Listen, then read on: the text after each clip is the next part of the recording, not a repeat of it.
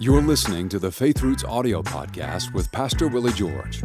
You can watch the full video version of this episode and join the conversation with your comments on the Faith Roots YouTube channel. Simply search Faith Roots on YouTube and be sure to subscribe so you don't miss an episode. Now, here's Pastor Willie George with today's message. Hello, I'm Willie George. I want to welcome you to this edition of the Faith Roots podcast. We're talking about the mystery of the church. The church was a mystery, even to the apostles, certainly to the leaders of Israel during the days of Jesus. Even the Old Testament prophets didn't see it in all of its glory. They had pictures, glimpses here and there of something, but they didn't fully understand the church.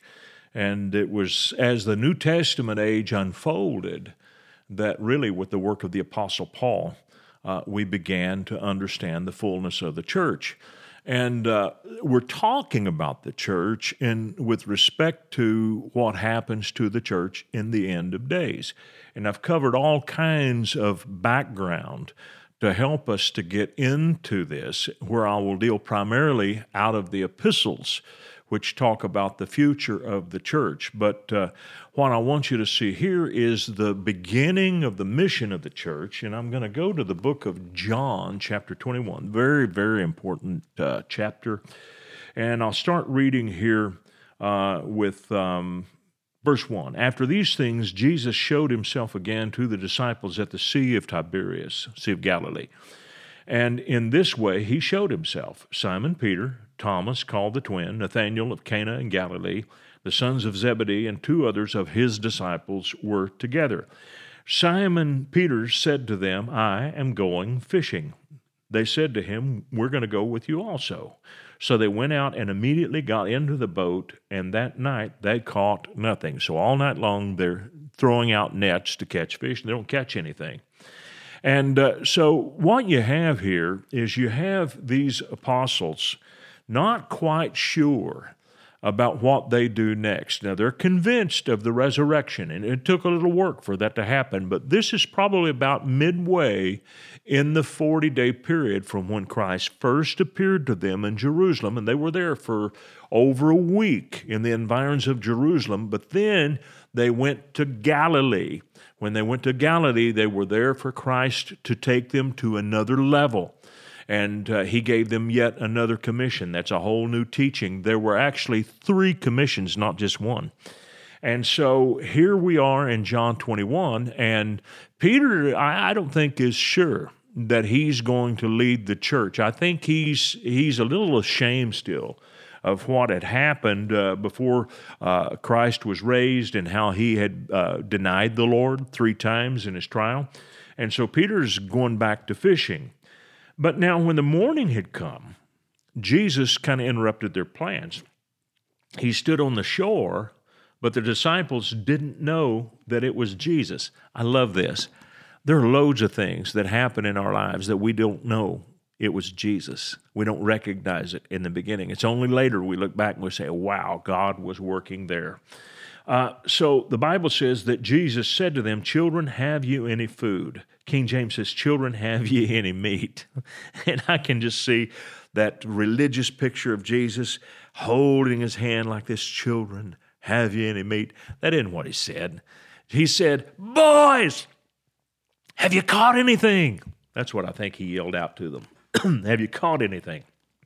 And he said to them, Cast the net on the right side of the boat and you'll find some. So they cast. And now they were not able to draw it in because of the multitude of the fish. Therefore, that disciple whom Jesus loved, that's John, said to Peter, It is the Lord. Now, when Simon Peter heard that it was the Lord, he put on his outer garment, for he had removed it. He was down in his uh, uh, uh, basically t shirt and shorts, and he jumped into the sea. But as the other disciples came in the little boat, they were not far from the land, about 200 cubits. They dragged this net with the fish.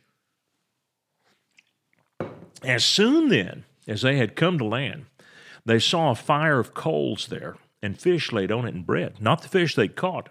Jesus had fish for them already. but Jesus said, Bring some of the fish which you have just caught. And Simon Peter went up and dragged the net land full of large fish, 153. And although there were so many, the net was not broken. Wow. Now, scholars have puzzled over this number, 153, for years. What in the world does it mean? Can I tell you that no detail that's ever given in Scripture is insignificant? Never is there an insignificant detail. If it's mentioned, there's a reason for it, there's something to be learned from it.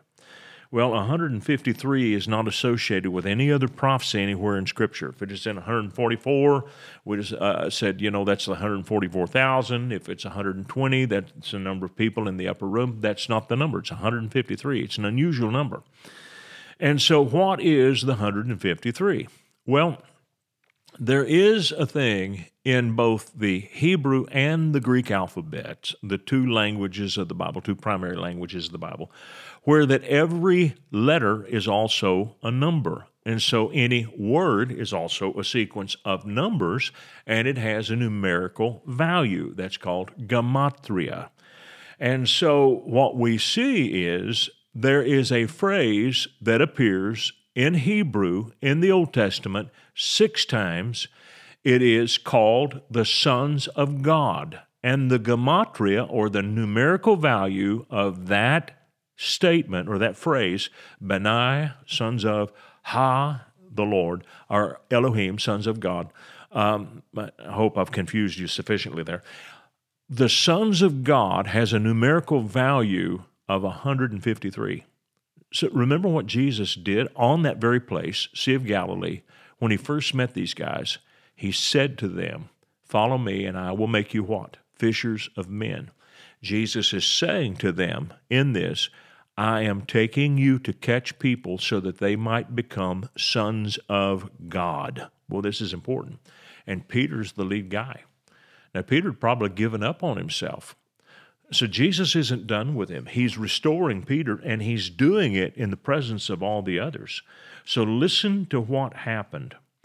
Now, the Bible says So when they had eaten breakfast, Jesus said to Simon Peter, Simon, son of Jonah, do you love me more than these? He said to him, Yes, Lord, you know that I love you. He said, Feed my lambs.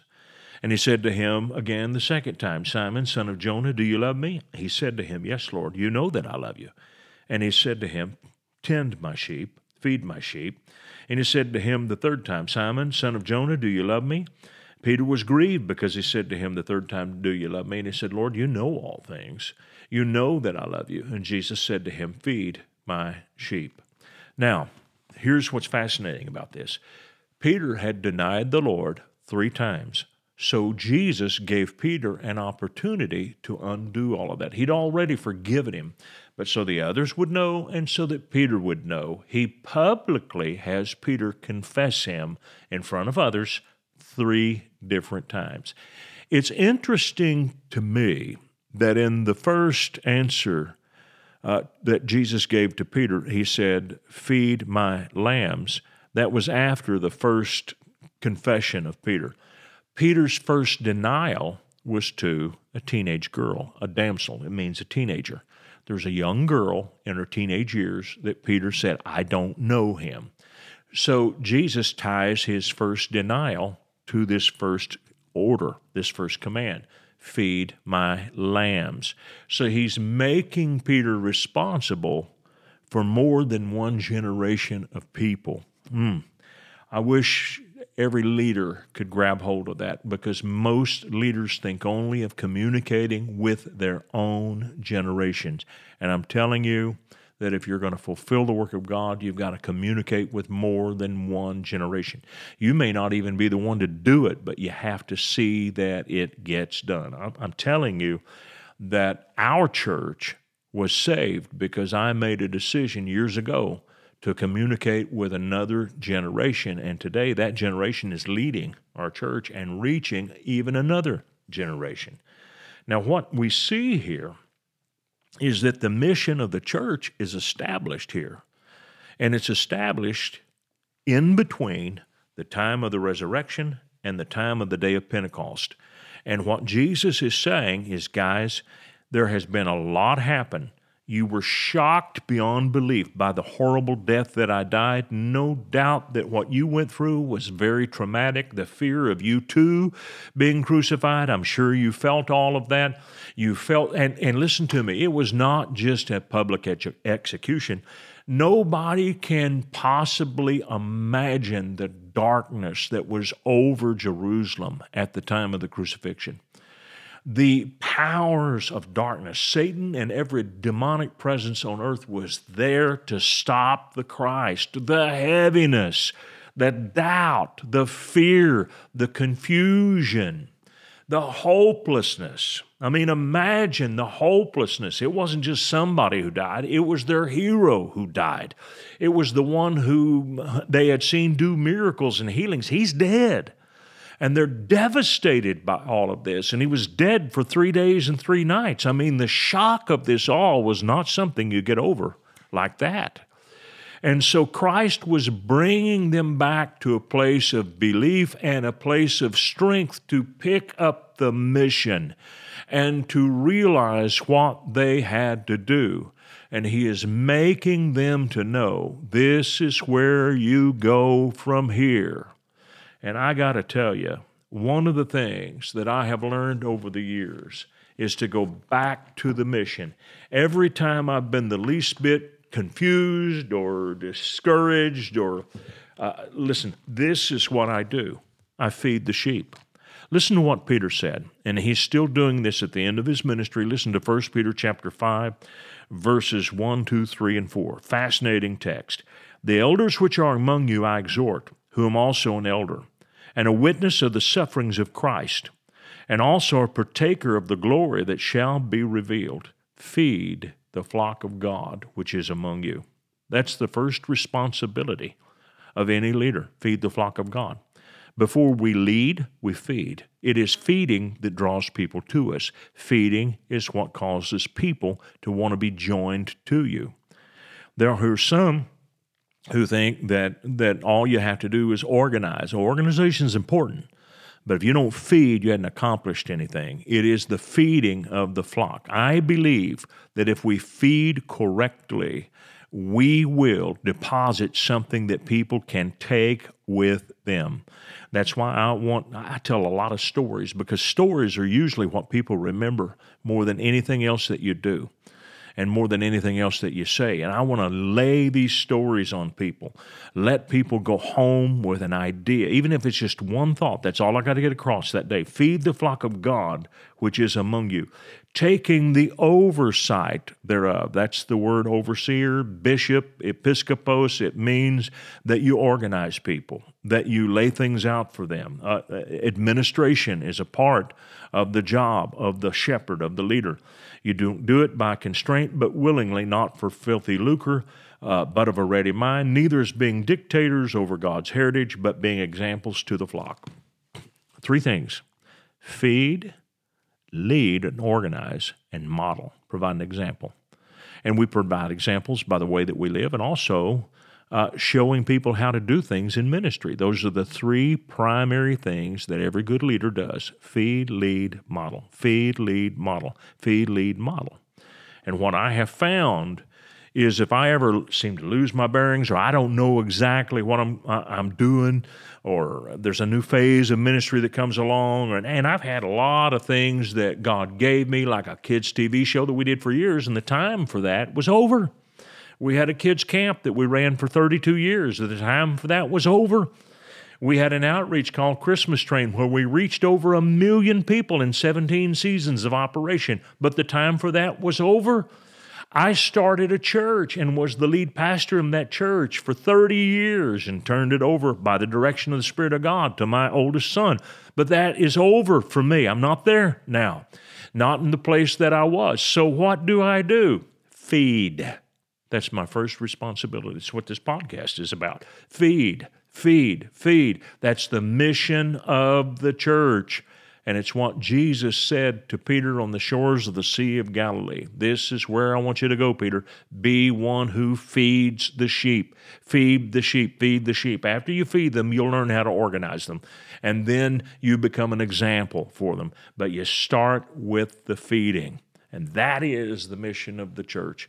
You feed them, they grow. You feed them, they become capable of bearing children, and more sheep are born.